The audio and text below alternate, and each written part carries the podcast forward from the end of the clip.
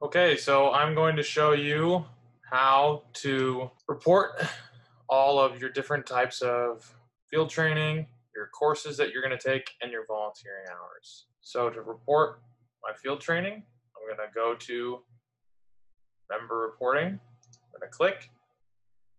It's going to bring me to this main page. So let's say I'm going to record my field training hours. Here's the type of a field training that's accepted. And then when I fill it out, Gonna fill it out here. And I'm gonna say that on January 1st, 2020, that I, remember this is gonna be your field training. So I cleaned out dead outs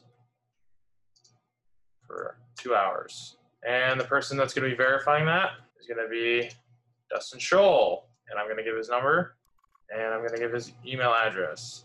And that's it. You're going to click submit.